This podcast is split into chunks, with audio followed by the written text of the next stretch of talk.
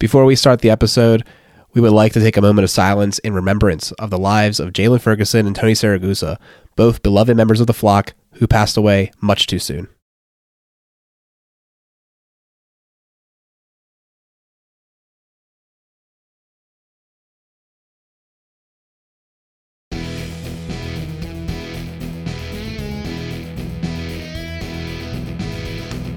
Well, welcome back to One Winning Pod. It's been a very eventful and, in a sad way, a couple of days, weeks, whatever it's been since the last time we recorded.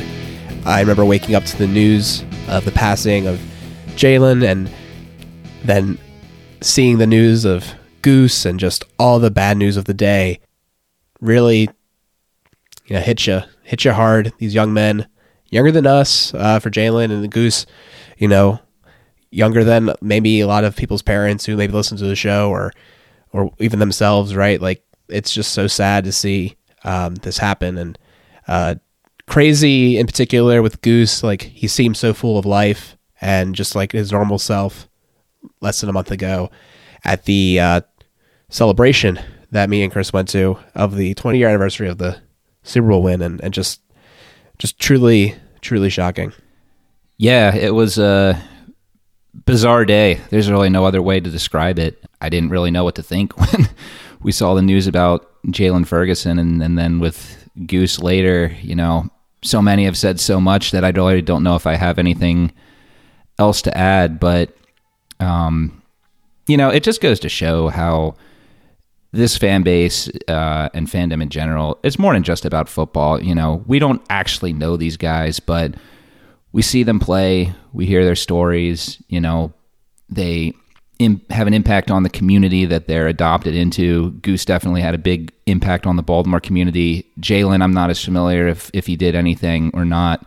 Um, but whether or not he did, he was primed. It looked like, you know, he was at least getting ready for a big season, might have finally had his, his um, place on this team. But, you know, in both those things, it's just yeah, take every every day that you got as a blessing. It's just a sad reminder of that, and you know we send prayers, well wishes, thoughts, whatever you you know anyone sends in that situation to their families, and just it's all you can do. Yeah, with Jaylon, I think the yeah, it's just such a shame, man. I mean, just reminds you of uh, you know Tray Walker and that similar thing. Mm-hmm with the Ravens. I mean, I think he was only around the team for a, year, and uh, the impact that he had, uh, you know, on the team for that one year, I think was huge. Uh, yeah, I mean, you know, definitely all sympathies to the family, uh, the family of both those guys. To the, um, yeah, it's just really sad. I mean, you said it well, Peter. It, football is more than family here. It's uh, it's a big deal. So, um, yeah, we uh, we wish the families the best. Both of those players played on the defensive side of the ball, which is the topic of today's show.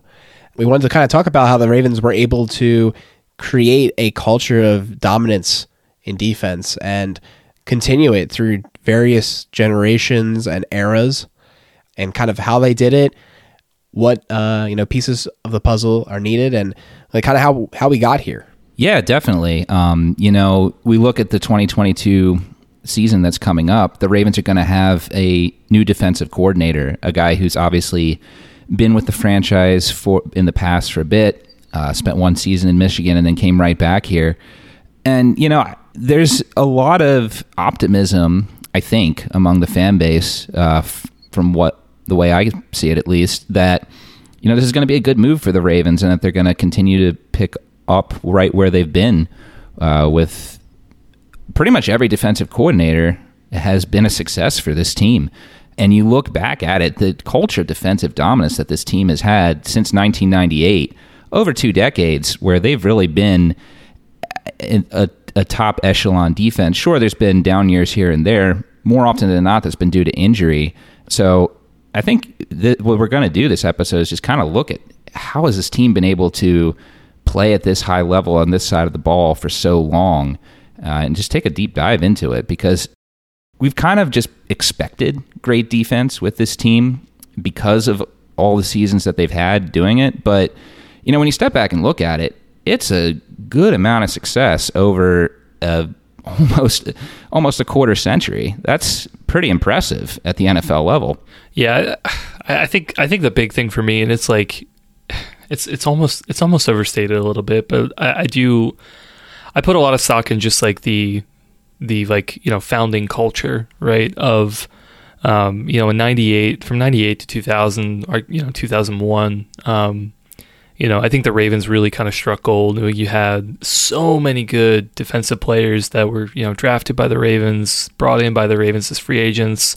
Uh, you know, you just really had a team that kind of you had the right people in place and you had, you know, you kind of like fostered the right mindset, right? And I think Ray and you know a lot of the guys I think talked about it actually at the 2000 celebration too, where you know there was I think I think it was Ray who said something about how you know they knew they they kind of had the right players in house, but they didn't really like unlock the mindset that like oh like if we you know do some things a little bit differently, like we could be like a defense to remember, right? Um, but I, I, think as a whole, like I, I really think I really think that if you have you know that sort of group of people you know, especially at the start of of something new, some new organization, I think that really does help set the culture of excellence beyond. I mean, think about it. Like you know, at least in you know my work, you know, I'm I'm work at a startup and the, one of the big things for startup is is culture, right? Especially you know if we're talking like you know I'm I mean like a tech startup culture, and one of the things that's like always talked about is the the founding team of like having good people in place because you know when you go from you know five people, ten people, twenty people, fifty people, hundred people, those founding members are really kind of like the the people who establish the culture of you know how are you going to do certain things like what are your values um, you know how you know w- what sort of things you know do you you know you like to spend you know more time on versus other things and you know that in- influences who else you bring on and and how they sort of you know uh, include themselves in the fold right and I, I think that that is you know applied across everything um, but but I do really think you know in terms of like the Ravens culture of like that was a big I mean, that was a big deal. You know, the Ravens being a new franchise at that point didn't really have any identity. That group of people from 98 to 2001, that really defined the identity from all the years to come.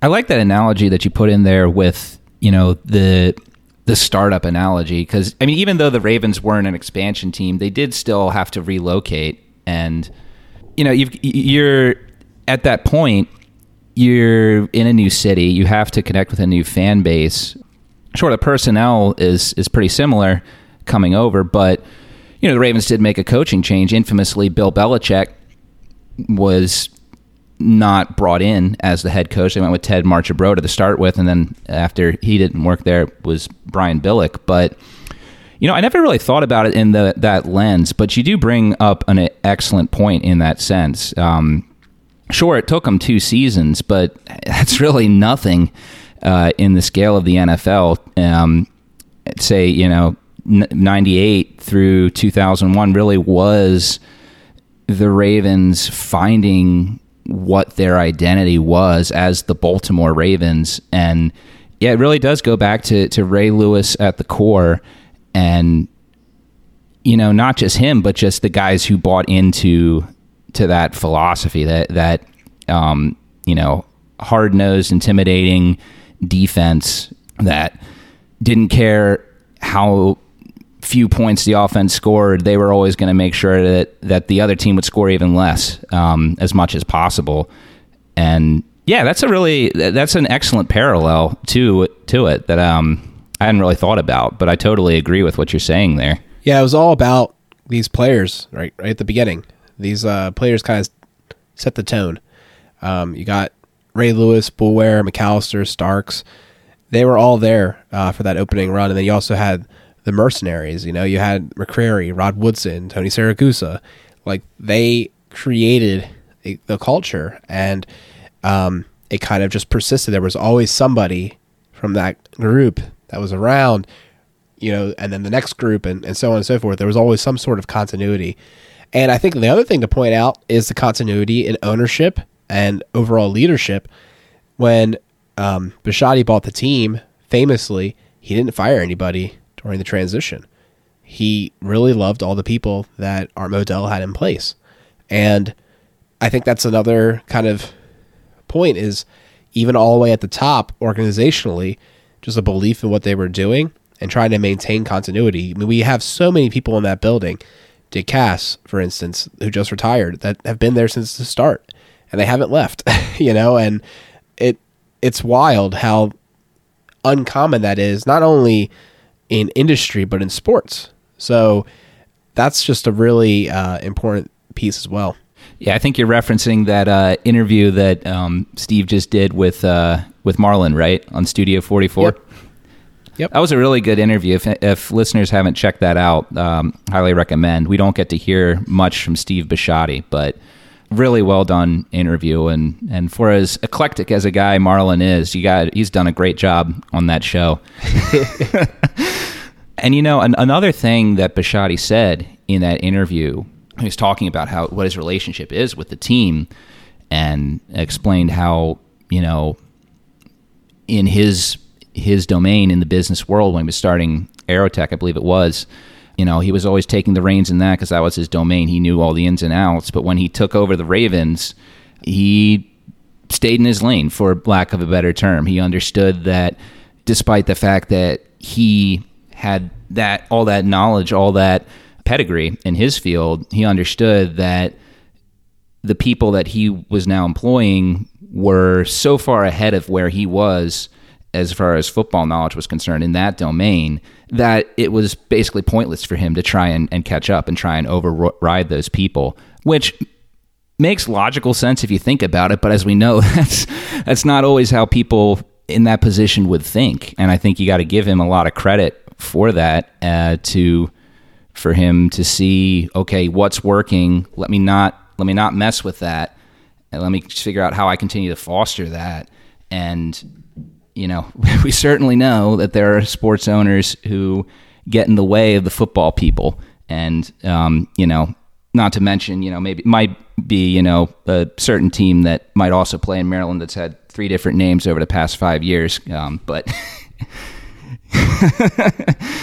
uh, but was yeah, wanted I mean, for a subpoena at this point. Yeah. Yeah. Anyways.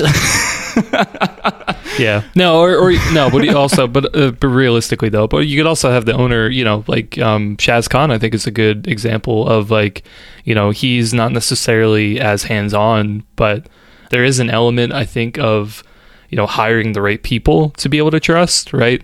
Urban Meyer was not that guy. and I'm not. This isn't like a you know I called it like kind of situation, but it was it was more of just like yeah. In hindsight, that was not the right hire to to uh, you know to put your trust in and then say like you know it's your job. Absolutely not the right call. Uh, so there, I mean, there is an element of you know knowing when to step in, but also like you know, I guess knowing what you have and you know bringing in people who you think are going to add you know value to organization and then you know having then building the culture around them to supporting them right and giving them the continuity. I mean that's that's why people around the league i mean refer to the ravens steelers you know patriots a lot of these teams that you know you've had coaches for over 10 years uh, that's because they have organizations that are so you know well built up and they have a culture of what they want to do. And it's you know you know, sure, you know, maybe we're Ravens haven't won a Super Bowl, you know, every single year. They've only won two in the last twenty. That's a good number, but it's not the Patriots. Um, you know, I'm I'm sure we could have had more, but on the grand scheme of things, like that's really all you want. You know, you want to have success and you want to bring your fan base in. You want them to get excited about what you're doing. And uh, well, like you talked about at the top too, there's also you know there's there's something to be said about having you know a team and a community that supports the team and no matter what they just they buy into the players they buy into the culture they buy into the stories like that's something special you know not a lot of teams do that. I do think it's kind of impressive too when you look at the years right? So obviously you had ray lewis from the very beginning in 1996 all the way through the 2012 season. The team then continues from there on out to actually have pretty darn good defense. Like it didn't really fall off, uh, and some years were a little bit better after that in a league that became more and more, you know, high scoring and pass happy. Um, and like how did they do that? Well, I think it was the constant turnover as well of talent, reinvestment in high profile players. So you had Ngata come in halfway through that experience. You had um, Terrell Suggs carrying on the mantle, Jimmy Smith, Webb. I think all those players were really key um, kind of baton passers to the next generation.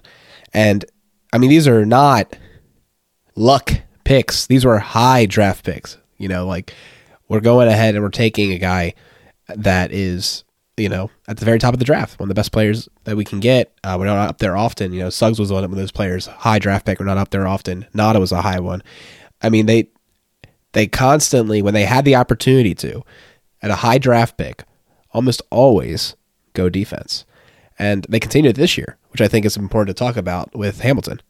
Yeah, definitely. They the hit rate that they had on defensive players in in the first 14 seasons I want to say that uh, their franchise is is just incredible. Over that time to get Ray Lewis, Peter Boulware, Chris McAlister, Duane Starks, Ed Reed, Haloti Ngata, Terrell Suggs. That's that's incredible. That's so many good players. That's an understatement. Those are all all pro caliber players that they were able to draft, and they hit on all those guys.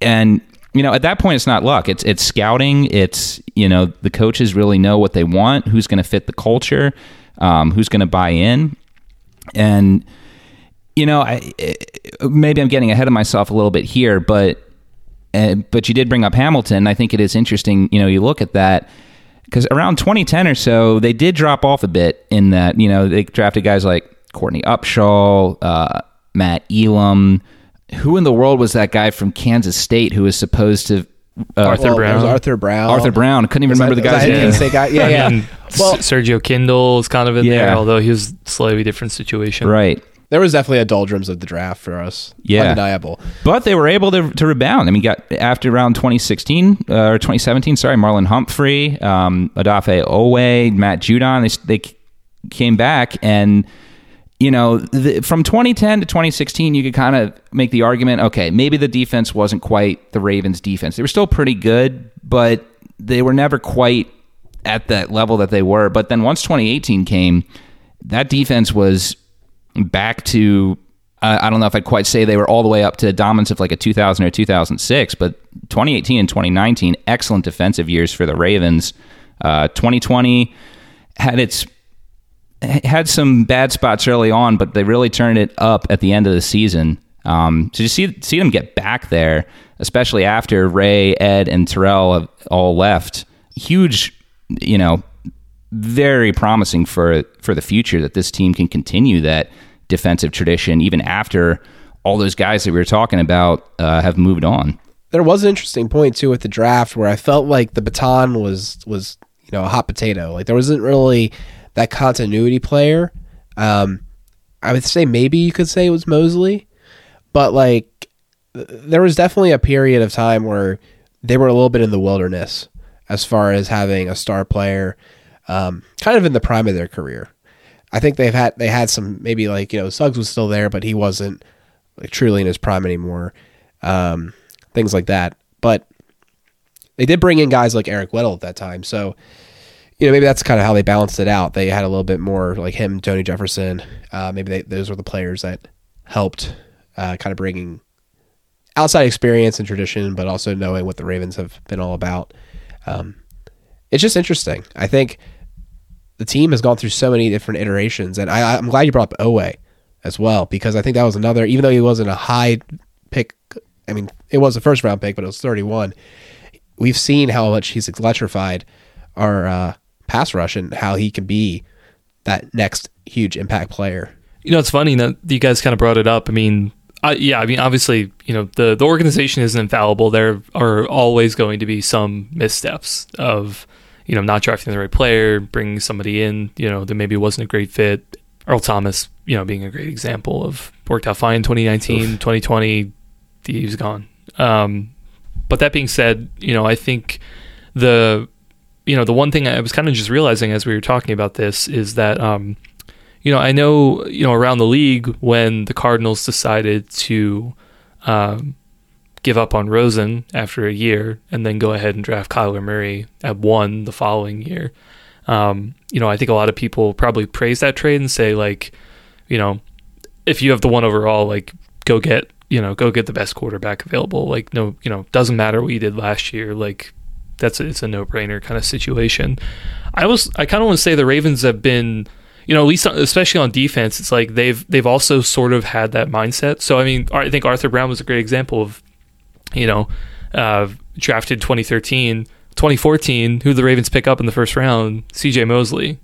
You know, and while Brown did stick around for a while, you know, I'd like to think that the Ravens kind of you know entered that situation of. You know, in 2013, you have your two cornerstone players of Ray Lewis and Ed Reed leave at the same time I can see how that would be a little bit of a knee jerk reaction of, you know, oh, we have like suddenly have a need at two positions that we have not had a need for in a very long time. And, you know, Ravens tried, Ozzie tried to, to fill those gaps with those guys, mixed results. But I think the the key of like a good organization too is like, okay, realizing, you know, all right, we want to have an organization that supports the players and coaches and, you know, gives them free reign to kind of do what they want to do but also be realistic about the situation of like, you know, maybe they saw at that time, you know what, maybe, you know, we didn't see year one what we thought we might see. Maybe we should, you know, have a little bit more of a contingency contingency plan, or maybe we should, you know, hey, look, we're gonna have the same need this year. We, you know, don't have needs in other areas. Let's go spend another pick. Let's, you know, let's do the double dip, right? That's what DeCosta we're praising DeCosta for of doing the double dip in these drafts. Right? Let's go back and let's take a CJ Mosley. Let's bring in some free agents that kind of help, um, you know, kind of help fill these needs while also, you know. I mean, it, it didn't end up working out with those players, but you know, in other situations, it can be helpful to bring in a free agent uh, to kind of you know hold down uh, a position while they're you know helping out one of these other young guys to kind of develop, right? Sometimes it just takes them a little bit longer. Tyus Bowser being a great example of like it took him a while to be able to to finally become a starter, but now you know he's a pretty good quality player. So uh, you know I think that's also part of it too of, of of being an organization that that realizes just like you know we we need to make sure that we have the you know we're not just cutting people after a year because they're not you know up to this high bar no, like we can, you know, we can still develop them, but bring in guys to, you know, also kind of help them along and not put the team in a bad spot. Yeah, I think it's interesting how they drafted Matt Elam and Arthur Brown uh, immediately after the retirement. You know, definitely, like you said, addressing uh, those players and and probably two of the worst draft picks of that era.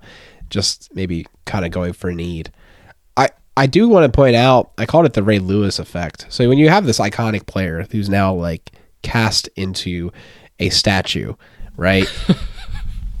they clearly wanted to maintain this middle linebacker excellence. So they, they went with with uh, Brown. He didn't do anything. They, they drafted Mosley, and he was pretty good. And now they drafted Queen, right? Like they they kind of went back to the well. They lost Mosley, and they immediately were like, "We got to go get ourselves a, a middle linebacker." And um, I, I feel like that's one of the the bad quote unquote side effects of of the whole experience with with Ray is like now there's always this desire to maintain like the middle linebacker excellence, which has resulted in some of their worst picks. you know what I mean? Like, and I, obviously we hope Queen can turn it around and really become uh, a really consistent star player. But I think it's I think it's just kind of interesting how he left such a big whole just in all aspects of the identity of the team. And the Ravens have been kind of focused on it, even though they probably are like don't want to think that way, but I think deep down there's still a little bit of that. Yeah, I think it's just inevitable. Like you're saying, you had a player of that caliber who was the foundation of essentially the way your franchise plays football, the, the, the defensive style that they had, the swagger, uh, the intimidation, just the the the will to go out there and stop the offense as much as needed, uh, so that it doesn't matter what your own offense does. And I mean, yeah, I, I think that you're right on the, the ball there with I think it's impossible for that to not be subconscious within that organization. As we said, it's mostly the same people and the people that are different have been handpicked by the people who are still there. So that's got to be in the collective subconscious of, of who's there, even if, as we've said before, the league is kind of moved on from that type of player. And I think, you know, to give the Ravens some credit, they have realized that to an extent. You know, Mosley there there were some linebackers, you know, maybe like a Patrick Willis, um, who were more of a throwback uh, in the time when when Mosley was on the team. Um, I think Mosley was a little more athletic than a guy like that. Um, and I mean, Queen Queen has the physical skills to be uh, a linebacker that can thrive uh, in today's NFL. He just needs a little more coaching and I think a little more seasoning, and we'll just see if if there's enough time for him to blossom into the player that his athleticism gives him the potential to be. I agree with what you're saying, but I do think we need to give the Ravens a little bit of credit here that they are searching for the linebacker of 2022 uh, or the linebacker that will fit the modern NFL. Um, but maybe they've forced it a little bit when they should have they should have waited for the correct player. Yeah, I, I think the the other thing to kind of keep in mind too, and you know, we've been talking a lot about players, but I mean, the other kind of you know realization is that there are a lot of defensive coaches that have come through in the last twenty years, right? Um, so I mean, if we're talking about like you know, let's just talk about um, you know the Queen, you know, middle linebacker post race situation, right? Um, I mean, one of the other things I think is you know a mark of a good organization too is you know exactly I think with what happened with Wink this year of you know the Ravens kind of realized you know again this is me speculating here but you know I, I would think that the Ravens sort of realized like hey you know Wink's scheme has been has done a lot of good things for us 2019 was was awesome what Wink was able to do uh, especially masking the lack of depth in the middle linebacker room in 2019 and having a awesome defense leaning in on an amazing secondary was great. Like he did some really good things.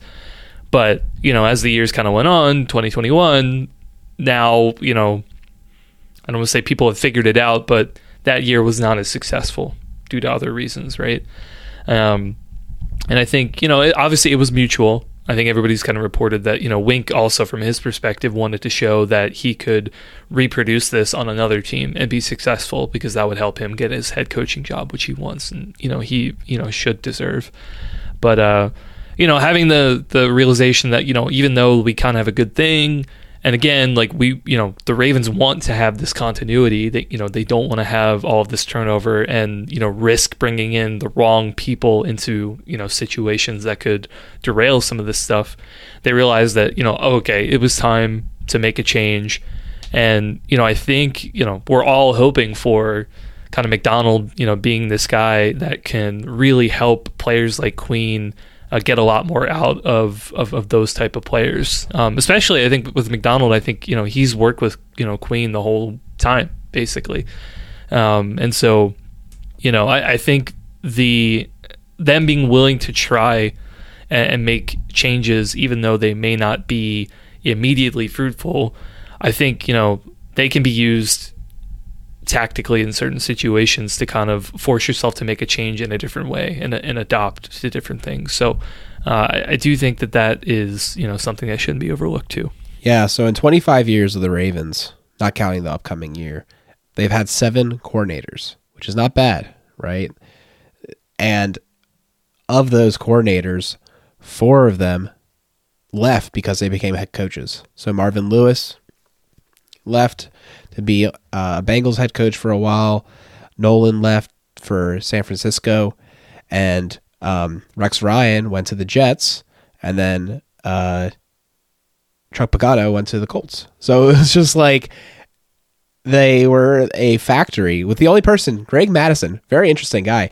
He like literally was our defensive coordinator, and that was it. That's like that's like all he ever did, at least in the uh, notes that I'm seeing here. So like, yep. I don't know where well, he, he went to. Um, he went to college, college? after. Yeah, he okay. he so yeah. he accepted job as the defensive coordinator for uh, University of Michigan, um, which I, I, totally knew and and am not just reading from Wikipedia right now, but. yeah, well, I, I, was yeah, I was looking into it. I was like, wow, he like appeared, did well, and then just disappeared. yeah, I will say, Greg Mattison. Uh, um, you know the, the defense was good those two years, but definitely the the first guy. I, I think if you asked any Ravens fan to to list all the defensive coordinators that the Ravens had, Mattison would be the last one, like I forgot he 19 out of 20 would, Yeah. would name, you know. Yeah. yeah, yeah, for sure. Yeah. I remembered every single else one, but I was like, Mattison, I don't let me go back and read about what happened there. Yeah. it- his, I mean, yeah, I'm sure, you know, I'm sure people like Ken, I think, would have a lot more opinions on this. I remember his schemes being a little, um, I guess, I don't know, a little, a little different, I, but I guess, um, definitely different styles from guys like Rex or Chuck Pagano. Um, I mean, even Dean Pees, but, uh, you know, plenty of people had issues with Dean Pees, but he was just here for so long that it wasn't, you know, uh, wasn't as weird, I guess, Yeah. to kind of name him. But Yeah, Um, yeah. During during yeah. the Flacco years, uh, 2008 and 2011, by far were the best defenses of that period. So, yeah, yeah, hands hands down. Yeah, but I mean, yeah, you look at this list of of coaches, like we're saying, uh, seven coaches before Macdonald. Four of them left to take on NFL head coaching jobs. Mattison left to take on a, a position at in college, um, and Pees retired. Fake retired. fake retired. Um, yeah, as far as we know, he wasn't fired. Although the Ravens may have said that they were going to fire him and then he retired. I don't.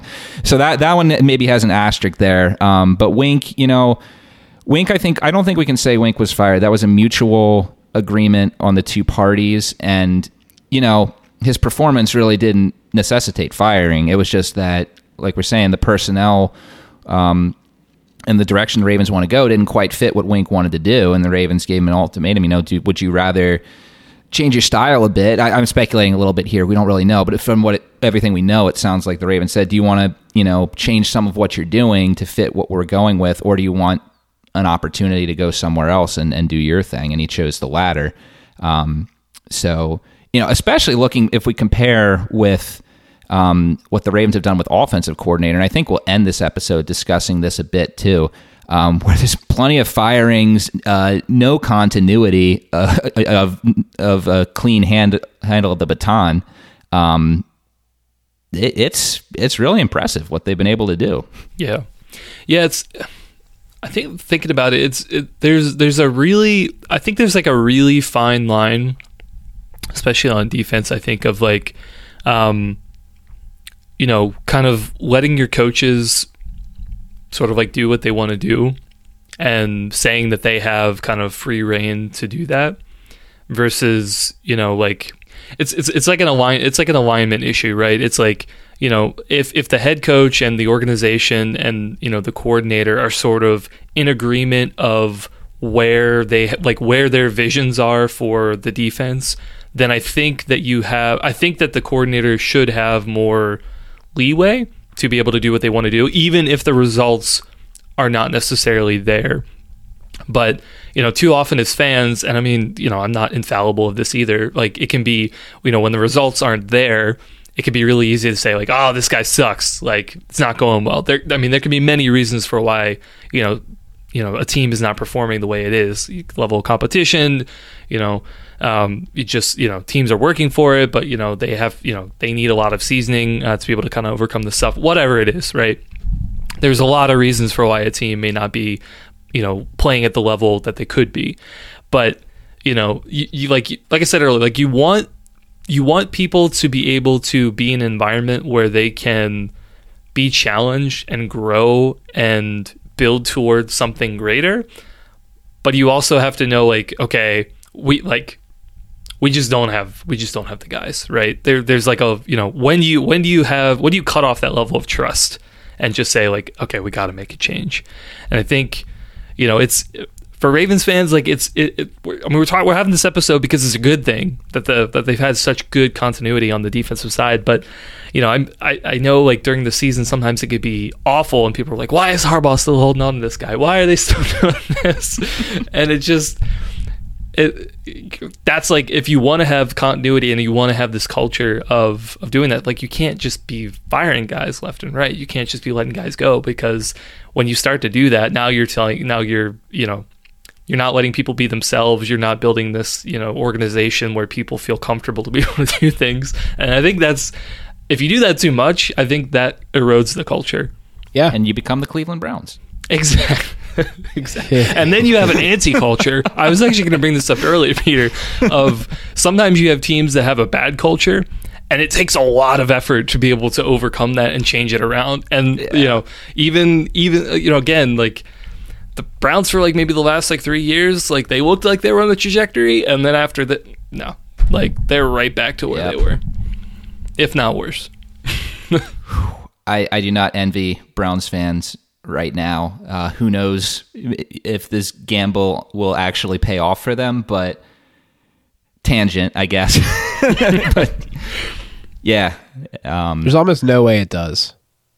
Like, I, I really don't see how it happens. Yeah. I have a screenshot from our Discord, by the way. That's like Oh, yeah? Peter was like, "Well, maybe the Browns might turn it around," and I'm like, "Nah, it's the Browns. They will, they'll never do it." So I have it for like He five, has you know, receipts. five years down or whatever. see. I still have my receipt in Discord that that Deshaun Watson his days of playing in the NFL are done. We'll see. Yeah. Yeah, you're on the right track. So very interesting. I tell you, man, we are we are definitely lucky. We always feel like we're spoiled by being Ravens fans. And this defensive culture is definitely a big part of it, right? Like they say defense wins championships and uh I don't think they're too far from wrong. Like it's uh it's really powerful what a good defense can do. It can change the way you play offense, just like a good offense can change the way you play defense, but it's uh just it's just really cool how they've been able to perform at such a high level for so long. I think we're all optimistic that it will continue. Definitely, yeah, and yeah, you know, it's it's a great point you bring up. Um, this league is all about offense right now, um, obviously, but defense still has a huge part in the game. Uh, just look at the last two Super Bowls. Look at uh, how the Tampa Bay Buccaneers were able to use their defense to just neutralize the prolific offense of the Chiefs. Um, and this past uh, Super Bowl, the second half adjustments the Rams made to take advantage of the the weak offensive line that the Bengals had, uh, which allowed them to buy enough time to get that uh, go ahead score. You know, um, and as much as the Ravens do need to find, find an offensive identity in the playoffs uh, that they've lacked the past couple times they've been there, you throw out the Tennessee game. Uh, three of the past four playoff games the Ravens have been in, the defense dominated. Defense dominated against the Chargers in 2018, uh, and then in 2020, uh, just shut Derrick Henry down and um, neutralized the Bills' off- offense. So, as much as as you know, fans rightfully point out, okay, yes, the Ravens did struggle offensively in the playoffs the past couple times. They've still got their de- their playoff defense, uh, even without these players that were part of the foundation of this culture. So, you know, yeah, we got to look at the negatives to see what has to be fixed, but we can't overlook the positives that are still here. So uh, while we're talking about the defense, we're talking about how you know Ray Lewis and and the players who played with him um, were the foundation for this culture that has um, been able to continue even after Ray is retired. The Ravens, it's been a, they've really have had not had an identity on offense. I guess we could say running the football, maybe. Um, but we've seen that that hasn't led to you know year in and year out success. Some years their offense is really good, other years not. But since Lamar Jackson has been here, we've definitely seen an uptick in this offense, a, consistency in at least sco- points scored per game that we really have not seen uh, from the Ravens at all in their entire franchise history. Um, could Lamar Jackson uh, be the start of the Ravens uh, getting an offensive culture for once? You know, we've only seen four years of it so far, three and a half, I guess you could say, since he missed the back half of 2021. But um, are we seeing the signs of the beginning of a Ravens offensive culture that will extend post uh, Lamar Jackson's playing days? I feel like for me it's a little unclear. Um, it could sef- it could definitely happen, but I mean, like, like we said earlier too, right? It, it- you know, even though we kind of like to think that Ray was kind of like the change, the that kind of sort of changed everything. Um, it was just one person. It was the amalgamation of the right players, right coaches, and uh, people having the right mindset. That like they knew that they had something special, and they like worked toward it and they you know and they they got there not just that they worked for it but they got there uh, they kind of realized their full potential. I feel like Lamar has not realized his full potential yet, and it's not because of Lamar itself, right? It, it's the you know it's the whole group as an offense of you know you know maybe we haven't had you know we've had pieces here and there. Um, obviously, 2019 was was close. Um, I think we had you know I think we had a good group of like Lamar was still young. Yanda, you had some of the old guys like Yanda who you know sort of you know trying to you know instill that sort of excellence that he would bring to his play day in and day out. Um, I feel like we I feel like we just don't have the right mix of people on offense yet to kind of instill that culture. I think it's just sort of it's pockets and you know Lamar being the big one, Mark Andrews. Uh, we're hoping you know Bateman and and some other guys, you know, Ronnie Stanley coming back is you know will also sort of be that. But um, I think yeah, I, I think I just haven't seen that sort of like continued excellence from like a core of players. I think we've just had a lot of turnover or just like you know periods of mediocrity and things like that. Um, especially you know, and I think the other big things too is that people will point out it's just like not a whole lot of playoff success. And again, that's not the blame of any one person, but it's just sort of like you know we haven't just hit we haven't hit that standard of excellence yet. Chris, I agree with you. I think that uh, I think they will not establish an offensive culture, um, and maybe it's a hot take. I don't really know if anyone has an offensive culture. Maybe the closest you could say is Green Bay with their gunslingers. I I just don't know. I feel like offense is so heavily dictated by the personnel that you have and not to say that defense isn't, but just the way that offenses kind of shift towards like the star players and and their skills and such. I don't know. It's like really hard to say that. And also, you look at Lamar Jackson, who feels like a generational talent. Sure, there may be more rushing quarterbacks in the league, and by the time he's ready to hang up the cleats, there'll be an op- their option for them to bring in someone like that. I don't know if that's a, a culture per se. Like on defense, it's almost the intimidation factor. It's the we don't want to play those guys factor. Offenses seldom do that unless they're like maybe a really hard nosed running team that just like bulldozes you. You know, they're just like they have a swagger of scoring points. It's just a little different, right? Like defense is like where true domination can be, other than maybe like offensive line play. Like I feel like culture would be like offensive line play and running.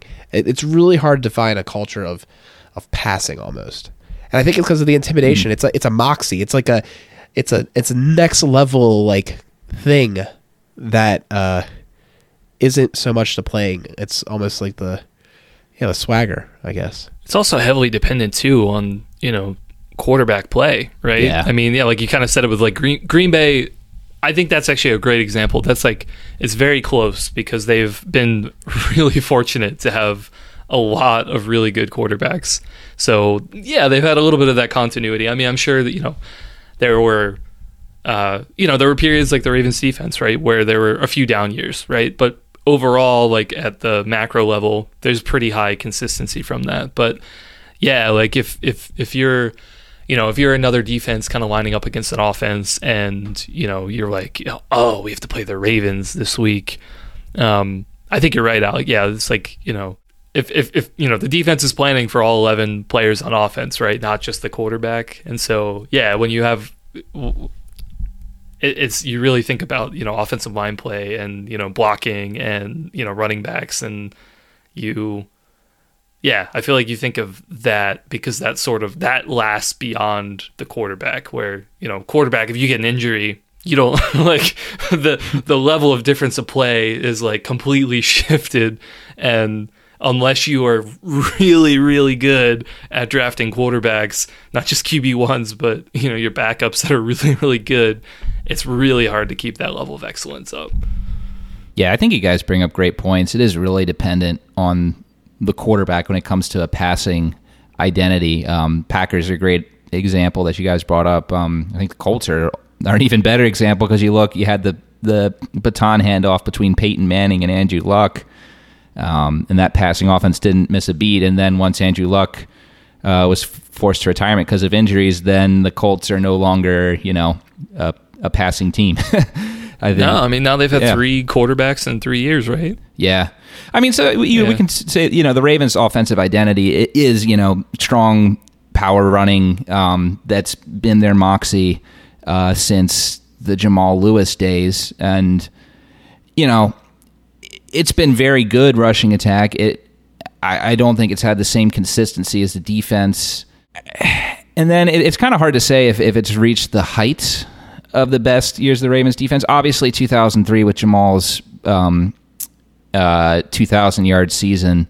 Um, but yeah, I, I I agree with what you guys are saying. It's a lot harder to define what an offensive culture is than a defensive. But you know, we'll just we'll just have to see. We'll see what we're saying to this question in a decade from now.